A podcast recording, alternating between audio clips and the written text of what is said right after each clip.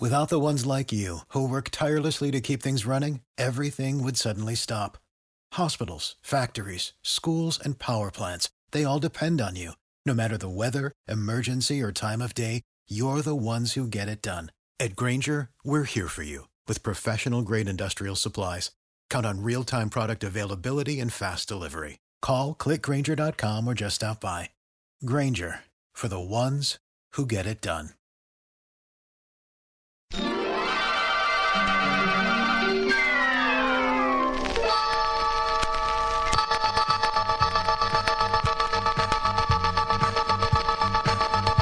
Welcome inside the Celtics Life podcast. I'm Luis Gonzalez here with Justin Quinn. And for the next several podcasts, we're switching things up a little bit for a more playoff friendly format. We'll cover the week's big events, whatever that means this week, and then dive right into the playoff picture since we all know that's the main thing on everybody's mind. Unfortunately, yes. Yeah, this week has been pretty bad. Well, yeah, this week has been pretty It's been bad. great too, but it, it's not been great lately. Yeah.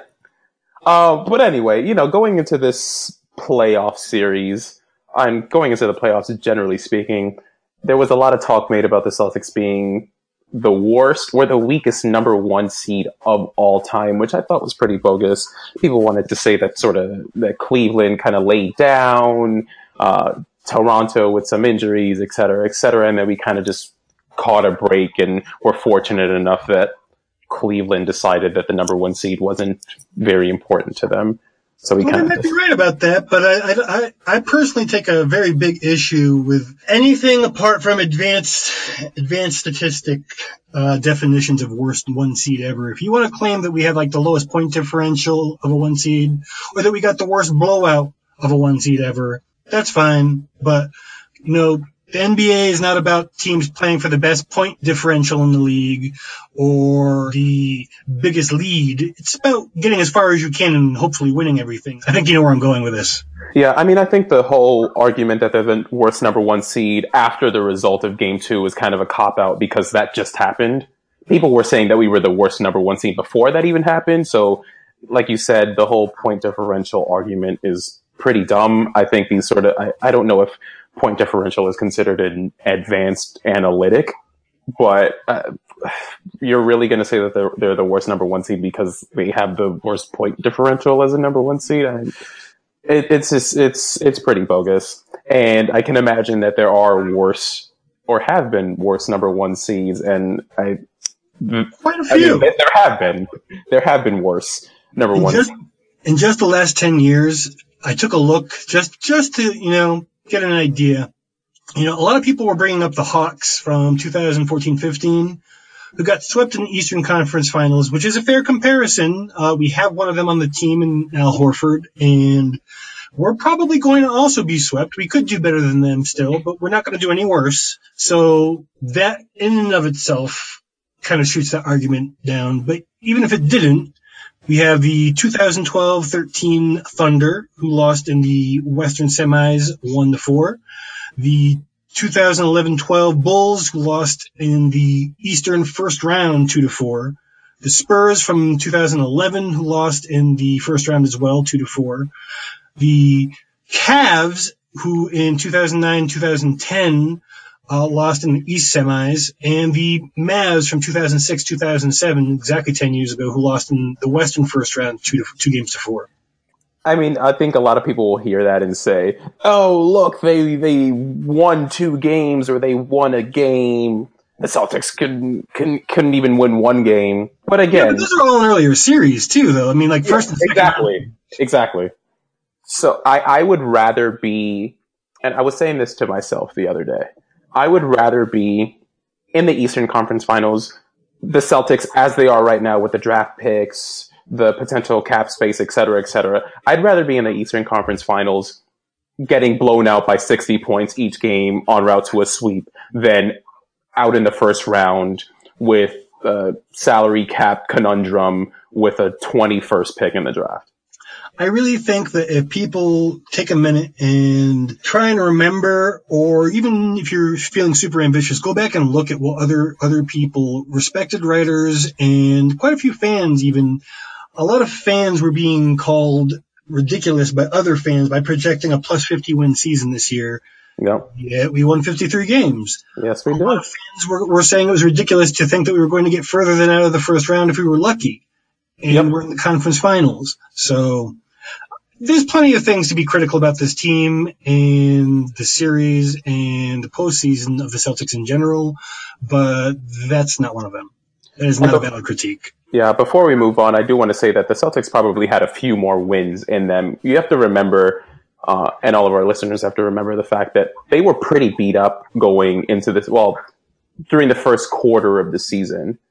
And I would say probably the first, first half of the season. Injuries left and right to Al, um, Jay, Avery, Jay, yeah, all of our, yeah, all of our, you know, essential Starters. players. rotation right? All of our starters. So I think if you keep them in for the 20 plus games they all missed combined, maybe they creep closer to 56, 57 wins. Who knows? The, the outcome might be the same, getting swept by the Cavs, but it's still very, very promising for a team that was expected to make a pretty modest jump in wins from last year to this year. But Lewis, it's not like they're sweeping any other teams in the. Wait, never mind. Sorry. yeah, that's true. anyway, um, so that got us thinking, got Justin thinking. They're probably worse seeds than. Oh, there's all kinds of worse seeds, like watermelon.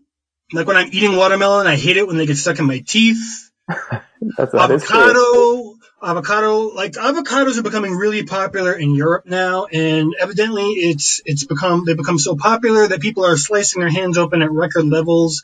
So those are kind of annoying seeds. Yeah, I can't believe it. Also, also those ones that stick to your pants when you walk out through through the grass. Those those are super annoying. Dandelions are kind of cool though. Those are not bad seeds, terrible seeds. Okay, I'll stop. But Good point, though. Good point This point. got me thinking about if NBA teams were seeds, which ones would they be? All right. Like for example, uh, Boston, probably whatever Jack and the Beanstalk planted to get the pot of gold nobody expected him to find, or, or however that went. Did he steal the seed from the Nets? I think he did. I, you know, the, the, the Nets roasts should stop at some point, but honestly, I don't think that they should. I mean, once we make all the picks, then I think we're kind of on on fair ground again. I mean, if, if Brooklyn was was a seed, then basically they'd be all the seeds that I try to plant whenever I get the stupid idea to try to garden, even though I have no experience whatsoever gardening, and I just have a bunch of money that I can spend on gardening. it would seem like a great investment to go out and get like some heirloom seeds, and you know, sometimes sometimes they even sprout a little bit, but then everything dies, and I'm not sure if I should blame myself or whoever sold me the seeds. It's it's just a real hard position to be in. Yeah. Yeah. You don't want to be Brooklyn. You could be the Clippers. They'd be like pumpkin seeds. They're tasty. They look like the real deal. Then midnight happens, or the playoffs, or whatever, and they turn into pumpkins. Oh boy, that, that, oh, that was rough. And I don't know what like Cleveland and Golden State are. Cleveland's probably like kudzu because it just takes over everything in its path. And well, the Warriors must be some kind of carnivorous plant. I don't even know what kind. Uh, what's that plant? The one that eats things and the flies? Uh, Venus flytrap. That's not a seed, but But I mean, it's got to come from somewhere, right? Yeah, just like spontaneously reproduce or something. yeah, we will call Golden State a Venus flytrap, which would make Cleveland like a Venus flytrap on something. that, I don't know. I don't. I don't know. You fill in the blank there. Point. Point. Point made that they're really, really scary. They're very scary, slightly dangerous, and something that is fun to watch when it has its victim in its jaws. Fair enough. I, well, not not for us right now, at I least. mean, we're probably not playing them again this year, so who cares? Yeah. Yeah. Anyway, on some more uh, on a more positive note, uh, Isaiah Thomas was named second team All NBA, which I don't think should come as, as a surprise to anybody. Nah. He had he had a had an incredible season. You can talk all day about how he's five nine, probably closer to five eight, five seven, if anything, which probably makes it more remarkable. But he had a great season, a great season, sorry, and I think it's well deserved for sure. And you can make a lot of uh, a lot of noise about uh, Klay Thompson being left out, and who else was left out? Chris Uh, Paul, Chris, Chris Paul, Damian Lillard, et cetera, et cetera. Lillard, I could see barely, Yeah, I- not making it. I but- see him as a third team, but I, all of the teams are pretty stacked, obviously. And I, I'm sure all the voters had a pretty tough decision to Chris make. Paul is the only one I can think of who really, really. I mean, he's like borderline first team to second team. I'm very surprised he didn't Yeah. make it. He does make it every single year, so I don't think he's too upset that he didn't make it this True, year. but this might be the last time he has a chance to make it for a long time, depending. on That is panned out. true. The Clippers are probably going to have to blow it up, but I do think, sort of off topic, but I do think that if the Clippers are going to retain anybody, it's going to be him, and they're going to have to get rid of everybody else. Well, it's not like he made this player designated veteran player exception himself as a negotiator in the new CBA. Or, wait a minute, yeah, I did. Yeah. Well, speaking of that, two guys that didn't make it onto that uh, any of those three All NBA teams are Paul George and Gordon Hayward, which will definitely, at least I think, and I'm sure you think, will affect how Boston kind of steps into there and negotiates um, with Indiana at least, or tries to convince Gordon Hayward to come over to Boston. Although he will make either way, at least Gordon Hayward will make less in Boston that he than he can in in, in uh, Utah. Yeah, I don't have the exact figure in front of me, but it's it's something to the order of forty or fifty million dollars more he could have made had he been eligible for this designated veteran player exception. It's a huge difference. Absolutely massive. And now he can still make more, but it's not that much more because he's he's not going to get that extra year, and he's not going to get the increase in the available cap percentage either. So, in my mind, the difference between Hayward taking a max with us or a max where he's at or wherever he might be interested in going is a considerably smaller factor, maybe to the point where it doesn't matter. It's pretty hard to turn down, you know, a difference of money that's life changing, never mind the money you're already getting on top of it. But when, when it's, you know, less than 10% difference overall, I don't think it's that big of a deal. No, yeah, for sure. I saw an article on the Bleacher Report. I don't know what the source was. It might it may have been Bleacher Report, but something that came up with Paul George was that he's more concerned about his legacy than he is about money.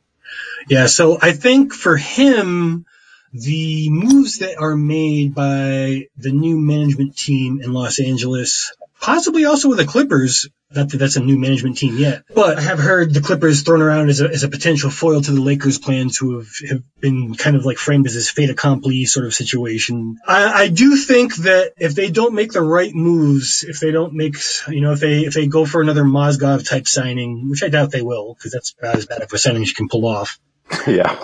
in, in a situation like that, I, I think that if they make a stupid move, then it could be the difference. But even still, if Boston looks more attractive, I wouldn't be surprised if, okay, so a lot of people are, are talking about him and the Lakers because of what his agent said to the right reporters. Which was basically, I'm going to stay in Indiana if I can, if they surround me with the right talent, very much like a Paul Pierce kind of a thing right before the the whole Big Three trade in 2007, 2008 with Ray Allen, etc., took place. A very similar situation was signaled from his agent to the media that he was not happy with the way things were going, but he was willing to work out. And if it didn't happen, he would probably head to the Lakers because yada yada yada, love Kobe Bryant growing up, etc., etc. And that's probably based on a grain of truth. But if Boston looks substantially better as a prospect for getting a ring with him, and I think that barring a big surprise is going to, even with them retaining their pick, which could have been a big factor, but they ultimately didn't have to have to hand it to the 76ers with it falling in the top three. They may not be as much of a lock to retain him, or excuse me, not retain him, to sign him as some people think. I think something else that definitely is going to have to factor in is, at least with the Lakers and Paul George, is, is the fact that at least right now it seems like the Lakers are a lock to pick Lonzo Ball. And I think for Paul George, you have to consider whether or not you want to be a part of all of that inevitable Lonzo Ball and LaVar Ball hoopla that's bound to happen next Yeah. season. Also, D'Angelo Russell Yeah, exactly. Is not exactly the best reputa- most reputable player in terms of a teammate in the league because yeah. of his incident with Nick Young that ended up getting him and his fiance broken up. There was an there was a filming incident that where he basically outed his buddy as cheating on his fiance. So there's that to think of on top of the on-court things where D'Angelo Russell is a player who likes to score and that doesn't exactly mesh that great with Paul George. I think they could probably coexist, and somebody like Lonzo Ball, should the media circus not be an issue, you know, that seems like a fairly decent pairing as as a point guard. But then what do we do with D'Angelo Russell? So that's something else to watch out for that may need some resolution. There's a, there's a lot of things going on, you know, in, in terms of we haven't even really seen what Pelinka, Rob Pelinka, and Magic Johnson are going to be as managers. There's you know, plenty of evidence that Magic Johnson is not the best talent assessor, but he yeah. he's had his hand in the LA Dodgers organization for some time, and uh, they've done all right. So, you know, I'm not a baseball fan, but I, I, know enough about what's going on with them that they're doing okay, and he's got a, a significant voice in that organization. So that may be an overblown concern, but I think you're right. It really boils down to what's going on in the off season with that team for it to be a lock. Yeah, for sure. I mean, not to put it not to, not to make it seem like it's super simple, but I think it comes down to whether he wants to go to a team that's surrounded by a lot of youth and a lack of direction, and a lack of direction, or go to Boston where it's a younger team, but it's not like babyface. Yeah, exactly. Like these are younger players that know what's going on. Like they understand what the goal is. It's not like, all right, I need to go out there and get mine. It's right, what can I do for my team? Whereas in LA, I don't know if it's the same sort of culture mentality. But then again, I, you know, I don't live in LA. I'm not an LA Laker follower. I, you know, I understand some of what's going on in there. I, I understand the personality of their players, et cetera, et cetera. But I definitely think it has to be a factor. I think we're going to have to have another talk with, with our resident Laker fan, Alton Lebrecht, he was really good in that that appearance he gave us earlier this year, and I think he'd be the perfect person to talk to to get a good good bird's eye view on what the Laker fans, at least the ones with an opinion I care about, yeah. um, what they think about the situation. But there's more going on with the offseason in terms of how the designated veteran player exception, I hate saying that, I'm just going to start calling it DVPE, and we're going to have to start remembering it because it's way too long to say. The DVPE uh, could affect some teams in some unexpected ways too. There's only four people this year, this summer, who are going to qualify for it. That being Stephen Curry, Russell Westbrook, John Wall, and Harden. But I don't know if all of them are a luck for getting it. Stephen Curry probably, depending on what happens with Kevin Durant, but that could go sideways. Harden seems like he's absolutely certain to get it. But Russell Westbrook and John Wall are two guys who I could definitely see things happening. I could see Russ being flipped for talent, given that when he resigns, he's gonna like by the time that deal ends, on top of his current deal, because you can't you can't renegotiate the DVPE onto an existing deal, you have to add it to one. As far as I understand it, he's gonna be like 36 years old by the time he's done with that they may not be wanting to pay 35% of their cap in a market that's that small to a 36 year old point guard that's extremely dependent on athleticism. And then John Wall, they're going to be at 98 million the season after this season with no real way to add talent unless they blow it up and tank a bit, which is not going to be acceptable for their fans after this season. But at the same time, how are they going to add talent if they're going to be basically capped out for the next two seasons? That that's that's why I don't work in the front office.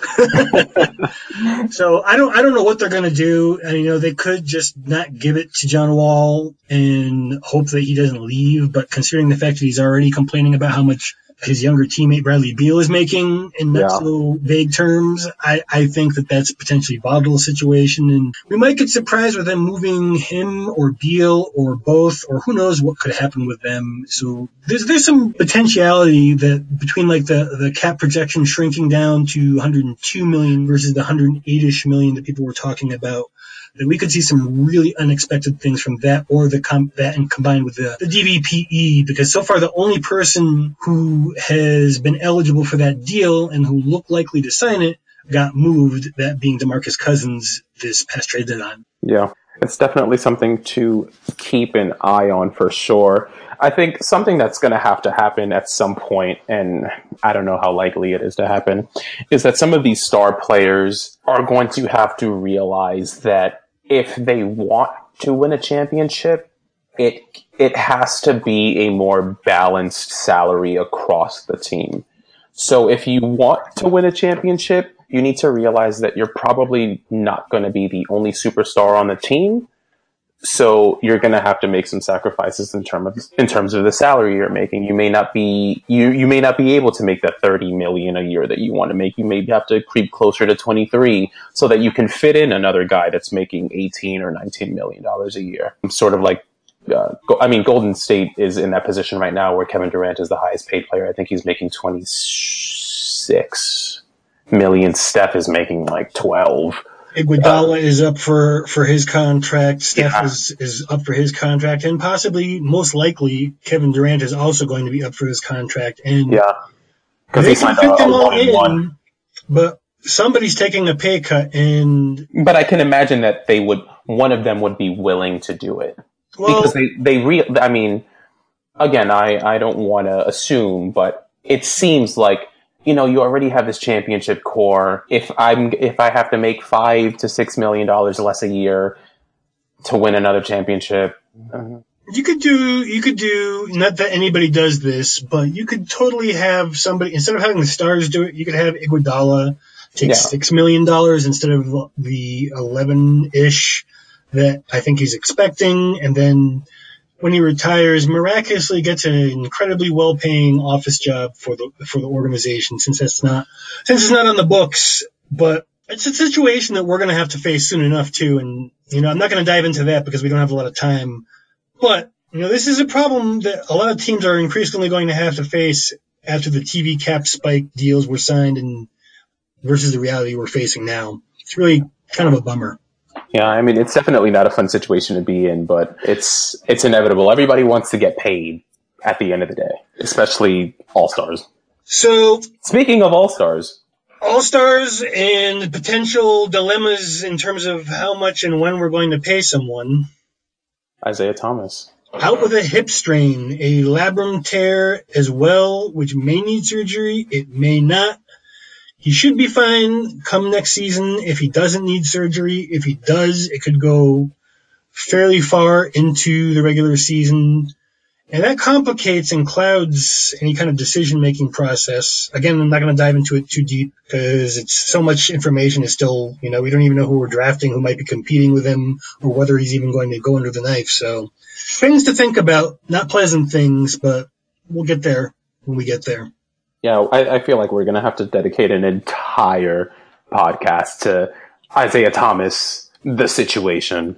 That that's what it'll be called, and we'll be super dramatic and I don't know, play some suspenseful music or something. uh, but it, it is a big deal. He's going to command a pretty hefty salary. Hopefully, he doesn't require surgery on his hip.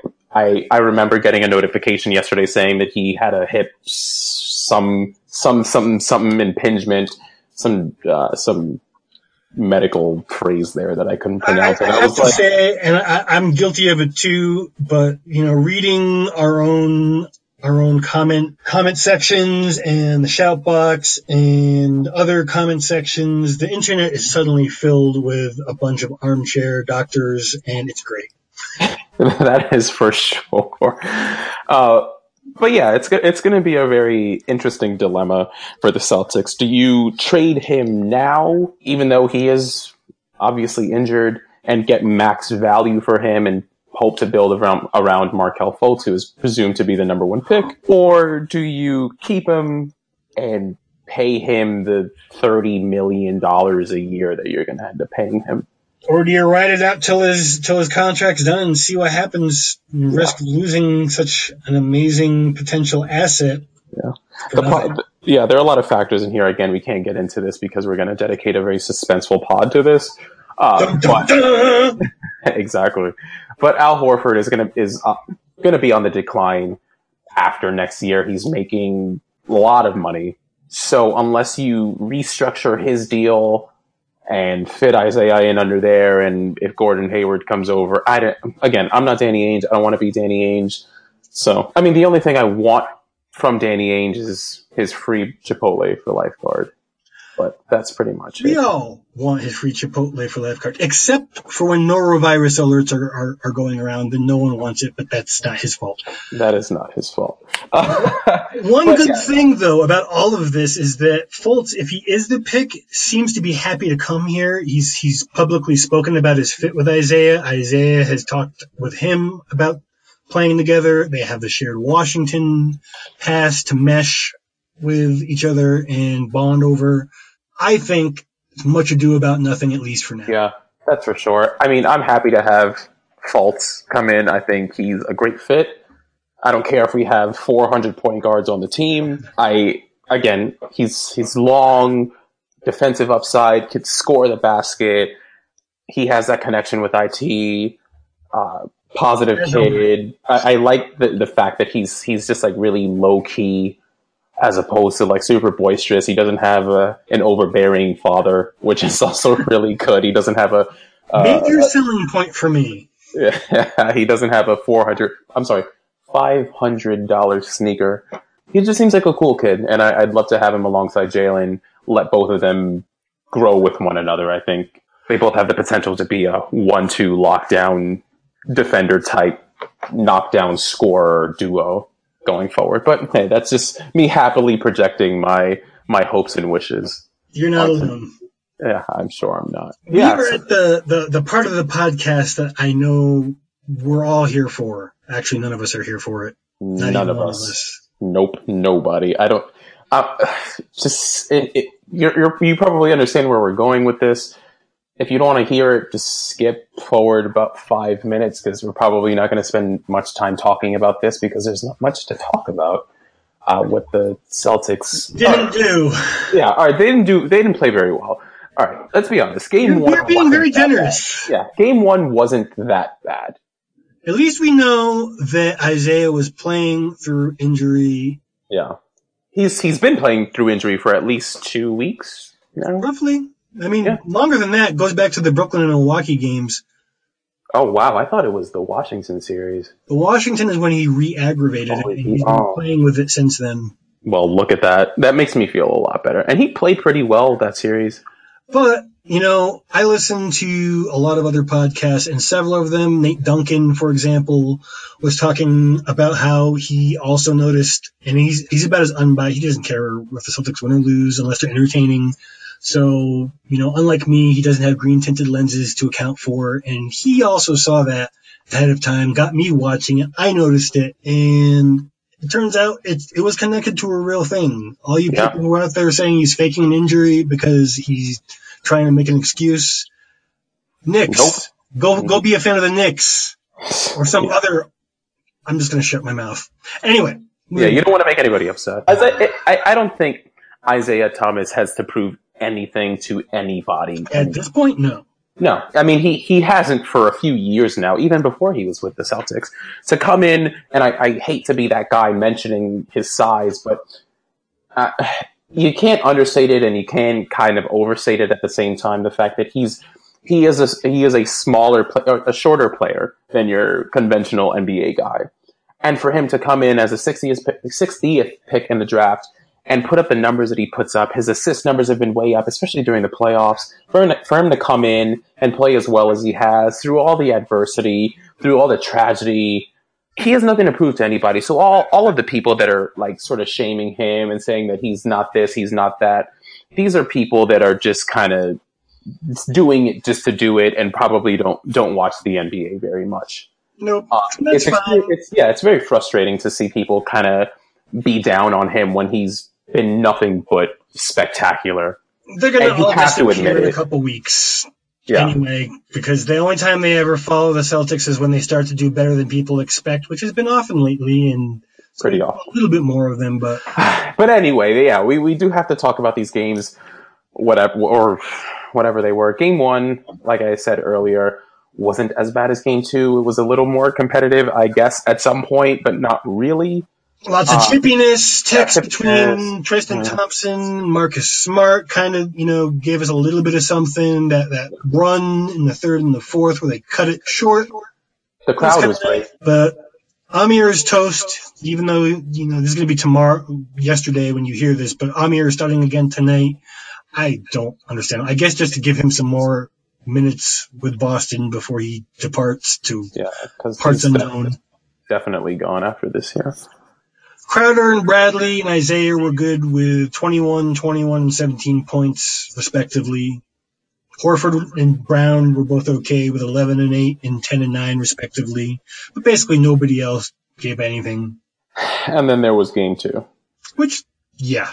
Was uh, My notes literally say, pardon the obscenity, but we, we've earned it with this game. Holy shit, this sucked to watch. yeah, it was it was pretty bad across the board. I'm sure most of most of you who are listening to this probably caught a glimpse of the game, which probably wasn't much of a game after the first five minutes. Uh, they were down by 50 at one point. Um, I honestly don't know why I kept watching the game. Uh, LeBron James may have been motivated by the fact that he wasn't an MVP finalist. Uh, whatever, he played really well. There was a chase down block on Avery Bradley at some point in this. I want to say it was in the first half, second Yeah. quarter, maybe third quarter. I think it was the second quarter. It wasn't a chase down block, it was a chase down nuke. Yeah, that that was pretty indicative of what the what the whole game was like. Uh, yeah, Isaiah Thomas was way out of it. Obviously, playing through a lot of pain. pain. Layoff layups were off. Drives to the rim were pretty bad. Um, Brown came to play though. He's he's yeah, he was the only only bright spot. Yeah, Horford was acceptable. Thirteen points, five rebounds. That's all right. Tyler Zeller showed up, put eight points on the board. That's probably more than he put on the board in the last month. So great. Yeah, uh, Marcus Smart, decent defense, I guess. Can't couldn't make a shot. What about It's that a- offense? Oh, a six. Yeah, that his offensive game has been pretty non-existent for a while now. I I mean, you can mention the fact that he's he you know he's had some sort of he's had some de- decent games offensively in these playoffs. I think he had a good one against the Wizards, maybe one or two, where he scored at least ten or something like that. But but overall, uh, he's been pretty poor offensively. Defensively is another another story. But I think the whole posting up of Kevin Love thing and the posting up or, or uh, of um, LeBron James uh, is not working very well. Yeah, the whole the whole putting two guys on on LeBron doesn't work very good when everyone on the other team who can shoot threes hits them. And last time I checked, everyone on the other team can shoot threes. Yeah, I think it's it's you can say that somebody can probably write a sixty-page thesis on how poorly the Celtics played in Game Two and break it down. Sixty pages worth. It was pretty bad. I mean, if you took away 30% of a team's offense, any team they faced in the playoffs because of injury, I think you'd probably get a fairly similar result. But if people want to enjoy some Schadenfreude at the expense of the Celtics, fine. I'll deal with it. We've got 17 banners and we're getting another soon, so suck it up. That is for sure. Uh, we do have a game three tonight. Uh, Isaiah Thomas is obviously out. That game is in half an hour. Again, this won't matter because you'll be listening to this tomorrow. Uh, and depending on how the game goes, you might be listening to this in a good or a bad mood. If We're thinking bad. yeah, if the trend continues, it's probably bad. Uh, but either way, uh, we'll be with you all Wednesday, Thursday, Friday to wrap up the series, uh, which will pro- Or not, you never know. over. Or not. Let's, let's hope that it's not. But again, with the way that things are going, We assume so. uh, the the season will be over and the off season will start right away, which is great. For those of you who are going to be listening in the off season, we will continue covering whatever is happening in the off season. We'll probably cut it to once a week, barring things like the draft and you know little little bits of excitement, like maybe the start of the summer league. We'll kick it back up for an extra episode every now and again, but mostly we're just going to relax a little bit, cover stuff with a little more free flowing things, and get a little weird, just to keep things interesting. Yeah, that's a good idea. I, I think there there's a lot to talk about in the off season, especially with the draft coming. When, when is the draft? June twenty some. Twenty third, if I remember correctly, but I could be yeah, off. It's, yeah, it's not too far away. It's uh, a little a month from now, Basically, which seems like a lot of time, but it's no, it's it's really not that much. But anyway, uh, check out the links at topofcelticslife.com. We have a huge variety of shirts and hoodies in our store, and well, you probably can't get tickets to the next next game under that heading. Barring some miracle, I hope that you can purchase tickets to Game Five at TD Garden in Boston. But stay tuned tonight. anyway, you can find the pod on Blog Talk Radio, iTunes, Stitcher, and most podcatcher apps. Make sure to subscribe so you never miss an episode. And if you like what you hear, be sure to rate us five stars. If you don't like something or have some suggestions, make sure to let us know with a comment on any Celtics Life article or Twitter with the hashtag CLPod. That is hashtag CLPod. Uh, we're always trying to bring you the Celtics coverage that you want, the way that you like it. Again, this has been a pretty meh pod in terms of positivity. Uh, again, just about these games, though. Yeah, just about these games. The I'm Celtics have a very super excited. Just Yeah. about what I had to watch and what I'm about to watch. Yeah, exactly. And I don't care if we lose these two, these next two games by a combined combined 300 points and set some sort of crazy record. But with with with the draft picks that we have and the potential draft picks that we can have, and Danny Ainge making his trades and whatnot, I think the Celtics and Celtics fans have a lot to look forward to. So don't don't be too down remember that this in the in the in the grand scheme of things we're we're doing all right we're definitely not down 2-0 so Inner 18 and 18. so hopefully you guys like what you hear and we will catch you guys at some point in the middle of the week or friday go celtics i i guess Take care, y'all. Try not to cry too hard. It's going to be good soon. all right